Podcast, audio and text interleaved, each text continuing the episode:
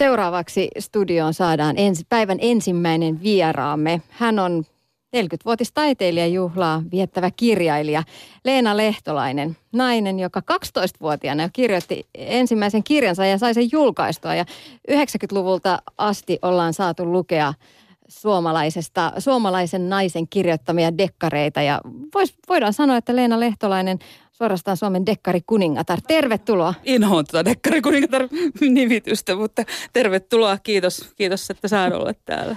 Minkä kirjan olet itse lukenut viimeksi? Öö, mä lopetin just pari päivää sitten tuon Joel Dickerin Baltimoren sukuhaaran tragedian. Joel Dicker on tulossa nyt Suomeen. Suomeen viikonloppuna ja mulla on ilo tavata hänet varmaan sitten vierailuyhteydessä. Mitä pidit kirjasta?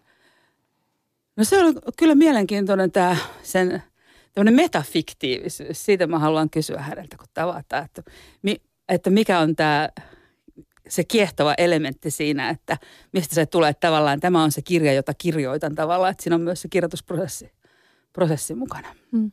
Sä oot joskus haastattelussa kir- kir- kertonut, että lapsena viisikkokirjojen Pauli on ollut esikuva. Onko sulla muita esikuvia sitten ehkä aikuisiellä ollut?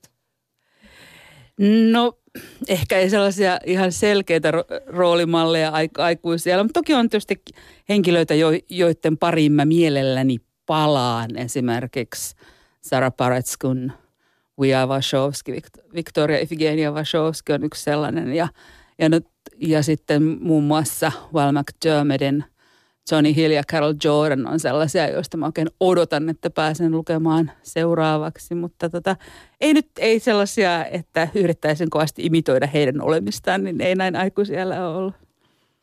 40-vuotis taiteilijajuhla vuosi nyt menossa. Ensimmäinen kirja ilmestyi vuonna 1976 ja äkkiä onkin tou- toukokuu. 12-vuotias olit silloin. Eikö aika harvinaista, että 12-vuotias saa julkaistua kirjan? Kai se on melko harvinaista. En tiedä, mikä on Suomen ennätys. Olisiko se kymmen, kymmenvuotias sit, sitten. Että nämä nykyiset digitaaliset julkaisut mahdollistaa ja asiat ihan eri tavalla. Mutta on, oli, se, oli se toki silloinkin tietysti harvinaista. Hmm. Mitä nyt ajattelet tuosta pienen Leenan kirjasta? No aika pitkään oli, että mä en siihen, siihen tota, kauheasti vilkassukkaan. Että onhan se selkeästi hyvin nuoren ihmisen kirjoittama, mutta – mutta ehkä mä nyt annan sit sille arvoa jo sellaisena sitkeyssuorituksena, että ylipäätänsä ja jaksoin, jaksoin istua ja kirjoittaa ja kirjoittaa puhtaaksi ja sitten vielä hioa kustantajan kommenttien myötä. No ensimmäinen Maria Kallio-kirja ilmestyi sitten vuonna 1993. Ensimmäinen murhani. Tiesitkö silloin jo, että on tulossa kirjasarja? En, ei mulla ollut mitään käsitystä koko asiasta sillä tavalla, että kun mä sitä aloin kirjoittaa, niin eihän mulla ollut siitä mitään takeita, että joku sen julkaisisi esimerkiksi. Toki sitten siinä vaiheessa, kun se ensimmäinen murhani ilmestyi 93 keväällä, niin mulla oli kyllä ainekset parin seuraavaan kirjaan, kirjaa olemassa. Mutta en mä, kun mä en ikinä silloin, kun mä jotain uutta aloitan, niin en voi olla varma, että saanko mä sen valmiiksi ja onko se riittävän hyvä julkaistavaksi. Että ei, ei tämä ole sellainen ammatti, mitä voisi kuitenkaan – niin var, varman päälle suunnitella, ei edes tämmöisen pitkän kokemuksen jälkeen. Kuinka nopeasti Maria Kallio-kirjat sitten lähti lentoon?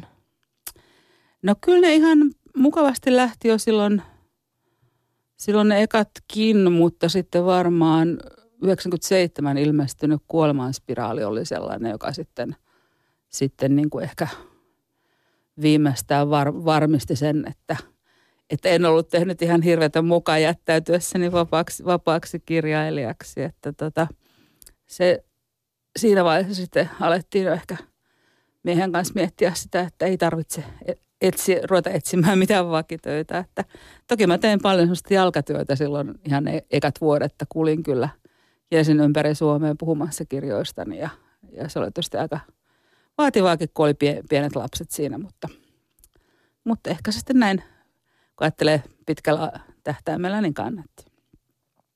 Miltä se sitten tuntui taiteilijasta, kirjailijasta siinä kohdassa, kun lukijat alkoivat löytää ne, ne kirjat?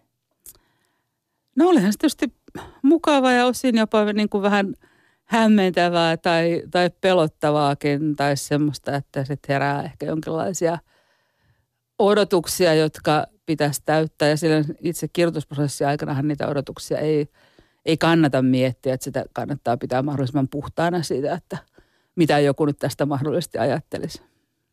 No, mutta Leena Lehtolainen, sinä olet harvoja suomalaisia kirjailijoita, jotka ihan oikeasti oikeasti elää sillä taiteilijan työllä kirjoillaan. Mm, mitä sä ajattelet kaupallisuuden ja taiteen ristiriidasta?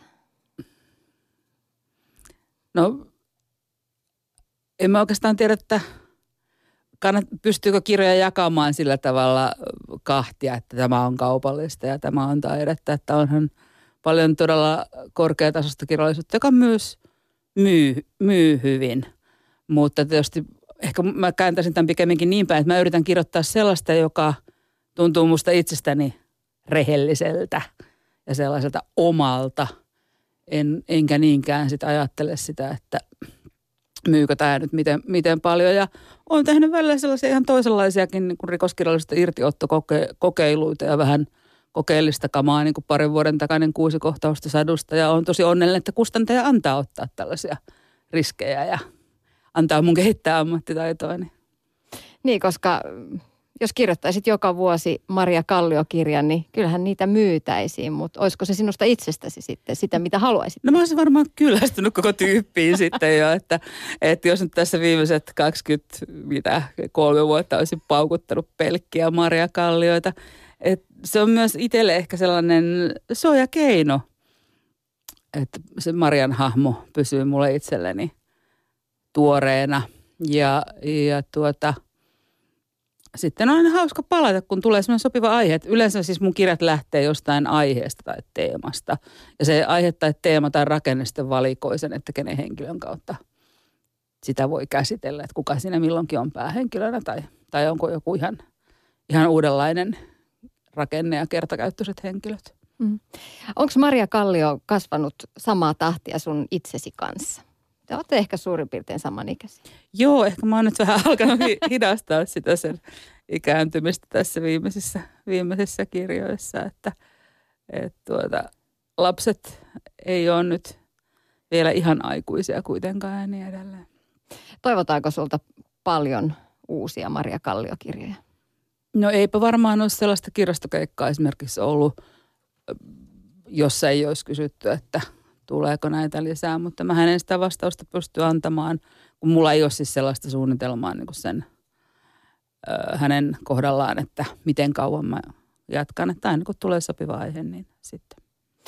Mulla itselläni on sellainen pieni dilemma Mario, Maria Kallion kanssa, koska ö, asun itse tuossa Kauniaisissa ja Maria on asunut siinä Kauniaisten rajaseudulla ja mahdollisesti jopa oman kotini naapurissa. Mm. Eli mä mahdollisesti olen yksi hahmo siellä Maria Kallio-kirjoissa. No, Maria Kallio harrastaa juoksua ja hän juoksee joskus kauniaisten ympäri. Ja mä oon yrittänyt aina luoda mielikuvaa siitä reitistä, että mitä hän juoksee.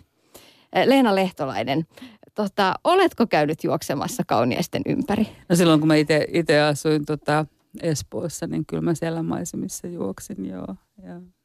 Mutta nyt olen asunut viimeiset 16 vuotta muualla. Niin, kirjat sijoittuu, kirjasi sijoittuvat usein tunnistettaviin paikkoihin. Tuleeko paljon tällaista palautetta, että mä oon asunut siellä ja mä tiedän sen? Joo, tulee jo. Ja sitten on sellaisia ihmisiä, jotka asuu jossain, siis on ulko, ulkosuomalaisia ja heistä on hauskaa, kun sitten tunnistaa paikkoja, että toi onkin mun kotiseutuu tai mä oon käynyt tätä – koulu. Mutta toki mä otan sitten aina tarvittaessa vapauden myös keksiä paikkoja, joita ei ole, ei ole olemassa. Että kuitenkin ei, tää ole kar- ei mun kirjat ole karttakirjoja, vaan, vaan ne on tota fiktiota, jossa sitten todellisuus aina silloin tällöin käy pistäytymässä. Kuinka paljon kirjailijalla menee aikaa tällaisten pienten yksityiskohtien tarkastamiseen? Että kuinka kauan menee aikaa juosta ympäri kaunia? no kyllä mulla ne paikat on tietysti riippuu juoksuvauhdista, ei voisi sanoa, että joku sunnuntai juoksee ihan eri vauhtia kuin maratonari, mutta sitten sekin pitää ottaa huomioon. Mutta siis ne yksityiskohdat tai tämmöinen taustatietohan on hirveän hauskaa itse asiassa. Ja mä oon esimerkiksi karttafriikki. Musta on ihana katsella tapahtumapaikkaa ja miettiä, että missä tämä nyt voisi voisi sattua ja että mikä olisi tälle luontainen miljö ja missä tämä ihminen asuu ja mitä se asuinpaikka kenties kertoo, kertoo hänestä. Tämän kaltaisia juttuja ja kyllähän siinä taustatyön tekemisessä on päässyt mitä ihmeellisimpiin paikkoihin sit, sitten muun muassa – henkivartijasarjan alkuosia kirjoittaessani pari kertaa Ähtärin eläinpuistoon leikkimään Ilvesten kanssa ja pienkoneeseen ja ralliautoon ja tota, mut on suljettu putkaan ja käynyt merivartio asemalla ja nyt yleensä ei pääse ja niin, niin edelleen ja niin edelleen, että se on oikeastaan niin kuin yksi tämmöisen sen oman yksinäisen työpöydän ääressä tapahtuvan työn suuria rikkauksia, että välillä pääsee muuallekin. Onko sulle itsellesi tärkeää, että ne detaljit on kunnossa? Siis ilman muuta hyvä valhe voittaa tylsän, tylsän totuuden. Et sitten se riippuu aina detaljista, että jos tässä uusimmassa kirjassa Tigrin silmässä, niin on kartano, jota ei, ei oikeasti ole olemassa, mutta mä tarvitsin sellaisen biljoon ja sitten mä loin sen. Mutta kyllähän siellä Raase Porin laitamilla paljon tuollaisia kartanoita ja vanhoja tiloja on. Joo. Et sehän voi olla. Siis voisi, se voisi olla olemassa jo ja olen käynyt muutamassa sellaisessa paikassa siellä, jotka, jotka hieman inspiroivat, mutta en sitten kuitenkaan mitään, mitään oikeaa paikkaa suoraan, suoraan halunnut varastaa. Siis klassinen esimerkki tästä, että miten kun yrittää luoda jonkun fiktiivisen paikan, se menee pieleen, on se Maria Kallion kotikaupunki Arpikylä, jossa sarjan Kalliosarjan kolmasosa tapahtuu, niin tota, kaikkihan tulkitsi sitä, että se on outokumpu. Ja sitten taas toisinpäin, Hilja Ilveskero on viettänyt lapsuutensa paikassa nimeltä Hevonpersiin suori, ja se, tai siis suomeksi sanottuna Hevonperseen saari, mutta koska se on sillä kuavilla, eli suomeksi sanottuna kaavilla, niin se sanotaan vähän tällä tavalla. Ja se on oikea paikka, mutta sitä niin kuin harva, harva on uskonut, että eihän sellaisia paikan nimiä voi olla, mutta kattokaa Suomen karttaa, siellä on paljon hauskempaakin vielä. Sieltä löytyy vaikka mitä. Kuinka paljon oikeasta elämästä löytyy esikuvia kirjojesi hahmoille? Erittäin vähän. Oikeastaan kissat ja koirat on niitä ainoita, joilla on jonkinlaisia esi, esikuvia. Että muistan, kun serkkuni Laura sai koiranpennun, sitten hän jo kyseli, että milloin siello pääsee kirjaan. Ja kyllä se sitten pääsi. Ihmisistä otan korkeintaan tämmöisiä pieniä – yksityiskohtia, että kukaan ei ole, en ole ikinä kirjoittanut semmoista kokonaista hahmoa kyllä yhteenkään kirjaan, niin että se ei tietenkään estä sitä, että, että kun ihmiset löytäisi sieltä itseään tai naapureitaan tai, tai työkavereitaan, mutta, mutta tuota, mulla on hyvä omatunto siinä mielessä, en ole ketään koskaan kyllä yksi yhteen kopioinut, että korkeintaan kymmenesosa per henkilö saattaa olla totta. Leena Lehtolainen, mikä rikoskirjallisuudessa dekkareissa sinua viehättää?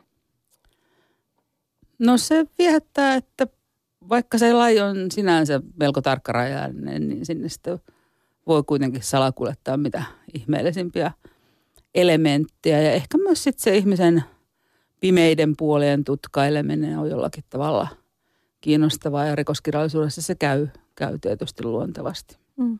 Miksi haluat käsitellä sellaisia mielenmustia asioita, perheväkivaltaa, murhia, pahoinpitelyjä, itsemurhia? Toi onkin hyvä kysymys. Siihen varmaan joku analyytikko pystyisi pystys vastaamaan. No, kun ei kukaan meistä elämästään niin kuin pääse kohtaamatta vaikeuksia, niin se on kuitenkin yllättävän arkista se, että käsittelee tämmöistä pahuutta. Ja ehkä myös sitä kautta, kun sitä käsittelee, niin pyrkii näyttämään, että sillä, pyrin näyttämään, että siihen on myös olemassa vastavoimia, että eihän mun kirjat kuitenkaan semmoisia synkkä, synkkä, synkkä pelkästään ole, vaan kyllä niissä on aina myös valoa ja toivottavasti myös huumoria. Mm, ensimmäinen Maria Kallio ilmestyi siis yli 20 vuotta sitten. Miten dekkari genre on sun mielestä muuttunut siinä aikana? No silloin 90-luvun lopulla, 2000-luvun taitteessa kun kansainvälisestikin oli alkanut rikoskirjallisuuteen tulla paljon semmoisia kirjallisesti kunnianhimoisia kirjailijoita, jotka halusivat kirjoittaa paitsi hyviä rikosromaaneja, myös hyviä romaaneja.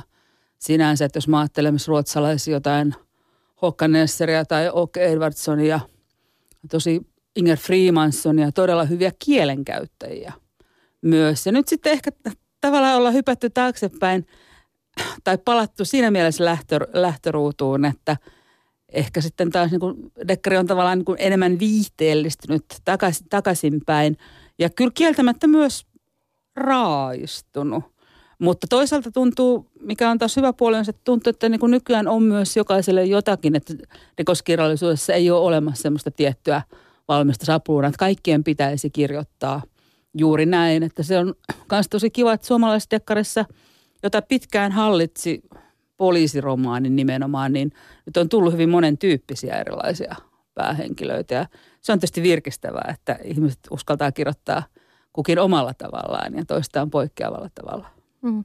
Kun puhutaan ruotsalaisista tai no sanotaan pohjoismaisista nykydekkareista, niin mulla tosiaan on toi sama tunne, että murha ei enää riitä, vaan taustalla pitää olla mitä hirvittävämpiä asioita, jopa luotaa työtäviä asioita. Niiden kirjat on hyvin raakoja. Mistä se johtuu?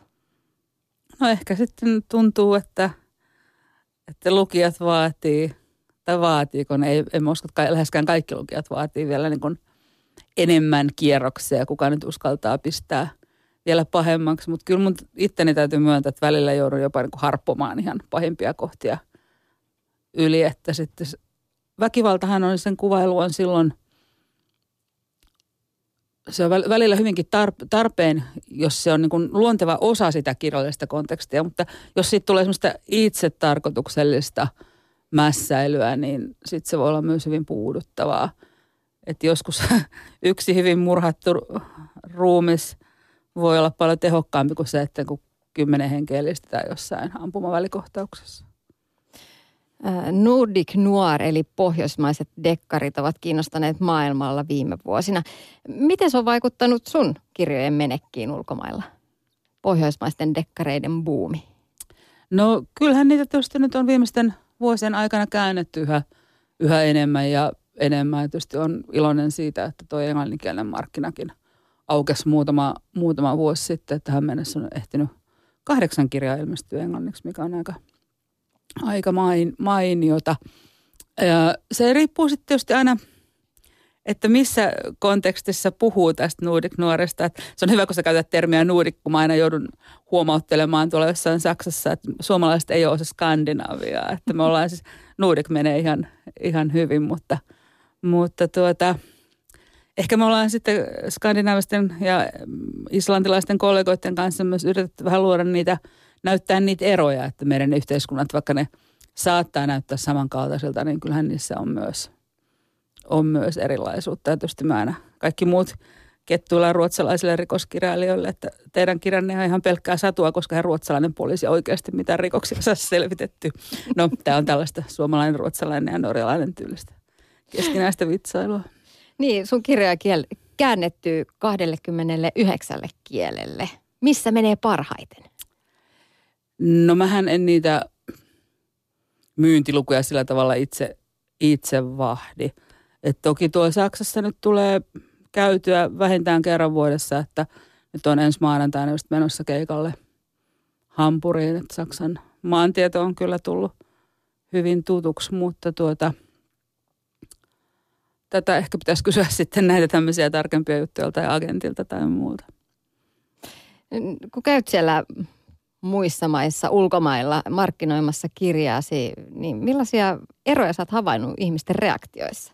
Onko tällaisia eroja eri maissa? No se riippuu todellakin siitä, että miten kauas Suomesta lähdetään. Että jos nyt otetaan esimerkiksi Saksa, jossa suomalaisuutta tunnetaan aika hyvin, paljon paremmin kuin esimerkiksi mun kokemusten mukaan Ruotsissa.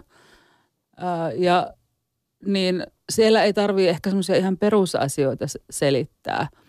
Mutta sitten sit taas jossain Etelä-Euroopassa tai niin Itä-Euroopan maissa, niin esimerkiksi se, että poliisiin voi todellakin Suomessa yleensä luottaa, että poliisit on aika korruptoitumattomia, niin on, on monelle yllätys. Ja sitten naisten asemastakin saa jo Etelä- ja Itä-Euroopassa puhua ja sitten kun suomalaisilla naisilla on kuitenkin mahdollisuus sekä työelämään että, että sitten äitiyteen per, perheeseen yhtä lailla kuin miehillä ja, ja sitten Japanissa ihmeteltiin suomalaisten pitkiä äitiyslomia ja niin edelleen ja niin edelleen. Ja jossain Uruguayssa sitä, että niin kuin, voidaanko kirjoittaa taas sit siitä, että poliisi on, poliisissa on myös näitä mustia puolia. Että riippuu, riippuu maasta ja toki aina kun lähtee, mitä kauemmaksi mä menen, niin sitä paremmin täytyy varustautua siihen, että voidaan kysyä monesta muustakin asiasta kuin pelkästään kirjojen sisällöstä, että mistä tahansa, mikä liittyy suomalaiseen yhteiskuntaan käännökselläkin on iso merkitys esimerkiksi oikein tunnelman Joo. saavuttamisessa. Oletko yhteydessä itse kääntäjiin? Joo, aina kun joku uusi alkaa kääntää, niin mä sanon viestin, että erittäin mielelläni olen yhteydessä. Monista kääntäjistä on tullut hyviä ystäviä, että suuren osan olen, olen tavannut ihan henkilökohtaisesti ja on ollut hyvin hauskaa miettiä eri kääntäjien kanssa, että miten joku asia voidaan, voidaan sanoa – siihen kieleen tai siihen, siihen kulttuuriin sitten sopivasti menettämättä sitä alkuperäismerkitystä. Arvostan kääntäjän ammattikuntaa ylipäätänsä tosi, tosi paljon ja, ja tota, myös sitten taas itse lukijana sitä, että miten mulle välitetään sellaisia kieliä, joita mä en itse osaa. Että se on asia, joka usein unohtuu se kääntäjien tärkeys. Puheen iltapäivässä vieraana tänään Leena Lehtolainen. Lukijat osaavat jo odottaa sinulta uutta kirjaa syksyn markkinoille. Kirjavuodessa vauhti on tullut tutuksi. Millainen se kirjan tekoprosessi sinulla on?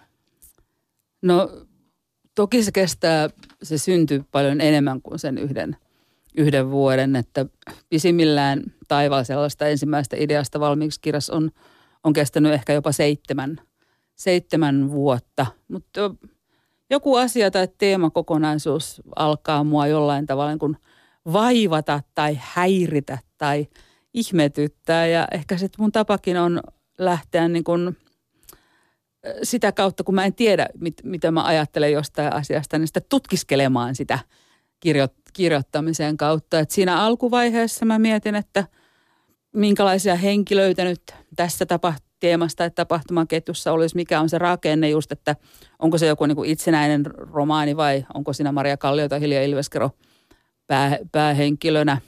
Kerään kaiken näköistä materiaalia, just käyn niillä mahdollisilla tapahtumapaikoilla. Että sitten kun tuota, alan sitä kirjaa alusta loppuun ensimmäistä kertaa kirjoittaa, niin mulla on aika paljon sellaisia palasia ja kohtauksia ehkä mietitty henkilöistä muisti, muistiinpanoja. Mä oon saattanut käydä jossain kummallisissa paikoissa ja, ja niin, niin edelleen. Ja, ja et se ensi, sitten ensimmäinen kirjoitusvaihe on ehkä semmoinen niin vanhanaikaisesti koulun syyslukukauden mittainen, että kun totuin aikoinaan tekemään työtä lasten, lasten kouluvuoden rytmissä, niin se ehkä ei oikein vieläkään en ole päässyt sitä irti, vaikka nuorempikin kirjoitti ylioppilaaksi jo kolme vuotta sitten. Mutta se ensimmäinen kirjoitusvaihe on hyvin, hyvin intensiivinen ja – silloin työpäivät saattaa venyä tosi, tosi pitkiksikin, varsinkin siinä äh, ehkä noin kuin viimeisen viidenneksen aikana, kun tuntuu, että nyt on pakko saada tämä val- valmiiksi,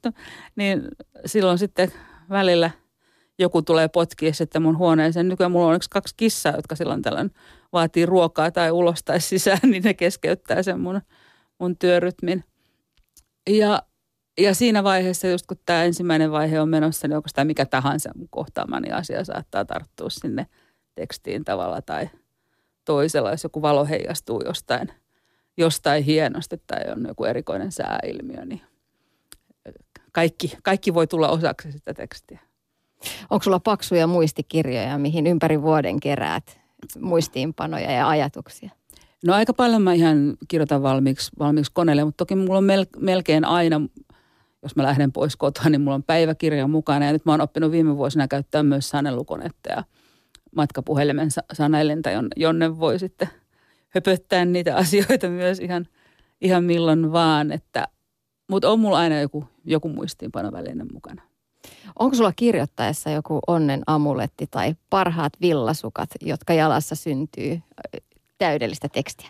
No ei, kun mä en oikein usko siihen täydelliseen tekstiin, mutta mutta tietysti ihan, ihana tilanne on se, että istun oman työpöytäni ääressä rauhassa, e, eikä ole, kovin paljon sitä päivää rikkovia elementtejä. Mutta siis hätätilassa kirjoitan kyllä vaikka junassa tai lentoasemalla tai hotellihuoneessa tai milloin missäkin, missä, missä olosuhteet vaatii kirjastojen takahuoneessa jollain keikkakiertueella ja niin edelleen. Että kyllä mä sitten pystyn keskittymään tarvittaessa melkein missä vaan. Tuore Hilja Ilveskero-kirja on ilmestynyt tänä syksynä Tiikerin silmä. Missä vaiheessa on jo seuraava? Ei puhuta seuraavista vielä ollenkaan. Ei, en, mä en usko minkään valmistumiseen ennen kuin se on edes kertaalleen kirjoitettu. No mihin suuntaan Hilja Ilveskero hahmo on menossa? No siis tämä nyt on jännä, kun Hiljaa hän piti olla alun perin vain yhden teoksen päähenkilö ja sitten mä jotenkin tykästyin häneen ja lukijatkin tuntui tykästyä. Mä että okei, no kirjoitan sitten trilogian ja ajattelen, että se on sitten siinä, että kun se tietty tapahtumien kaari, joka siinä trilogiassa oli se kantava, niin päättyy. Ja sitten tässä muutama vuosi sitten, tai aika piankin sen jälkeen joku alkoi sanoa, että no mitäs, että eikö sitä mukaan nyt enää tule ja mitä se hilja ja, ja tuota, mä olin pitkään leikitellyt tällaisella kartanoromaani aiheella jo. Tällaisella, niin kuin, että me mennään takaisin tällaiseen vanhanaikaiseen suljetun ympäristön dekkariin ja, ja tämä Lovisa Jonssonin kaltainen hahmo oli kanssa ollut mun, mun mielessä ja sitten mä mietinkin, että mitäs jos – hiljaa joutuisikin itselleen vähän tämmöiseen erilaiseen, vähän oudohkonkin ympäristöön, tällaiseen vanhaan historiaa täynnä olevaan ja vähän kummituksiakin täynnä olevaan kartanoon. Ja en mä nyt sitten taas, kun mä sitä kirjoitin, niin ajatellut yhtään sen pitemmälle, mutta jännää on ollut, että nyt ne, jotka ovat sen kirjan ehtineen lukea, niin kyselee jo, että no minnes hiljaa nyt seuraavaksi. Että en, en tiedä, en tiedä.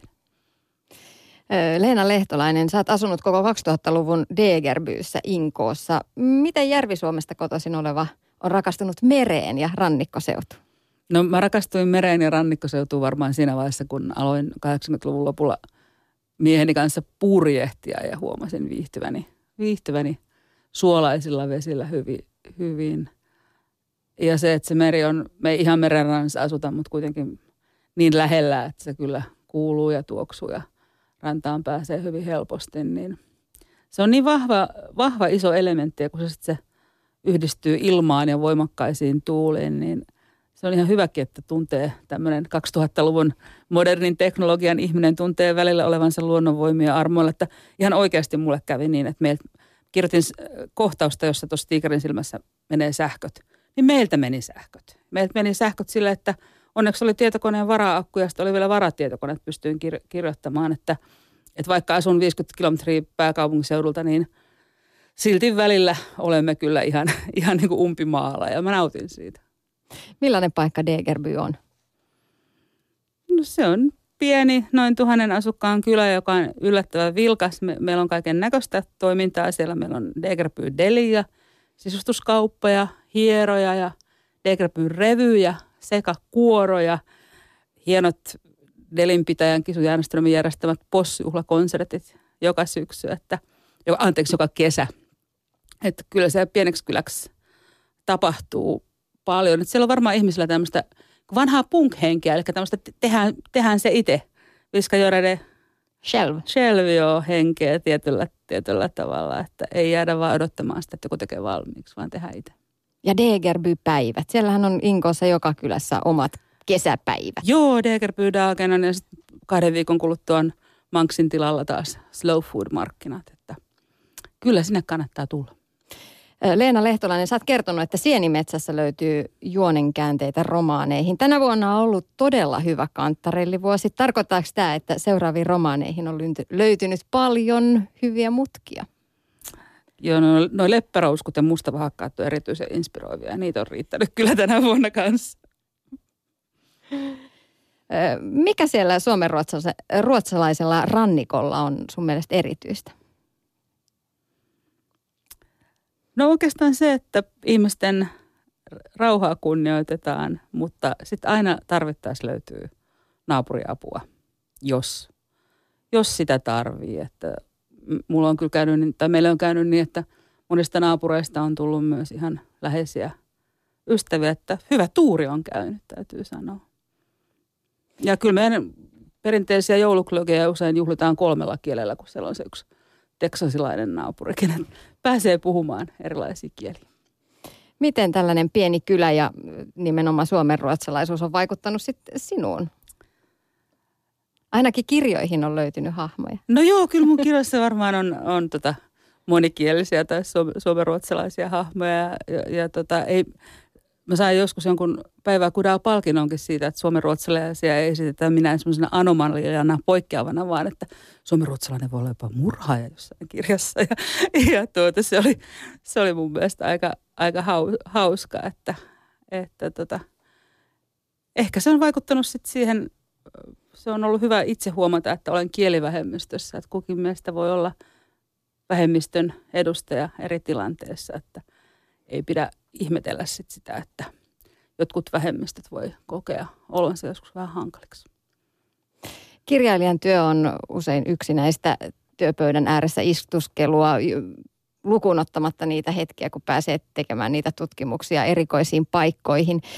Öm, Leena Lehtolainen, miten, miten sinulle itsellesi sopii sitten se, että välillä tulee markkinointitempauksia ja olet ihan julkisesti esimerkiksi radiossa puhumassa? No se on tietysti vaihtelu sille yksinäisyydelle. Et on se aina hauska, kun joutuu kampaa hiukset ja laittaa meikkiä naamaa ja lähtee ihmisten, ihmisten ilmoille. Ää, ja sitten se toisaalta, kun mä haluan sitten esiintyessäni olla läsnä aika lailla sataprosenttisesti, niin saattaa se olla myös väsyttävää. Mutta, mutta se on myös se toinen osa tätä työtä, että jos ihan pelkästään niin yksin kököttäisin siellä siente, sienten ja kissojen kanssa, niin voisin tulla aika mökkihöpöröksikin. Hmm. Sinulla on kaulassasi hienot äh, karkkihelmet. Pidätkö, äh, onko nämä nyt Lontoon lakri, eikö mikä, tai Englannin lakritsista? Joo, no, mä olen enemmän tämmöinen salmiakki-mimmi kyllä, mutta nämä oli niin hienot, kun mä näin kesällä mä tässä tuolla Serlakkius-museon myymälässä, niin oli pakko, pakko ostaa kyllä, että suomalaista designia täytyy kannattaa. Kiitos vierailusta Leena Lehtolainen tämä puheen iltapäivässä. Ja tosiaan kuva, kuva esimerkiksi Helmistä tulee löytymään meidän nettisivuilta ihan samoin kuten tämä haastattelukin kokonaisuudessaan.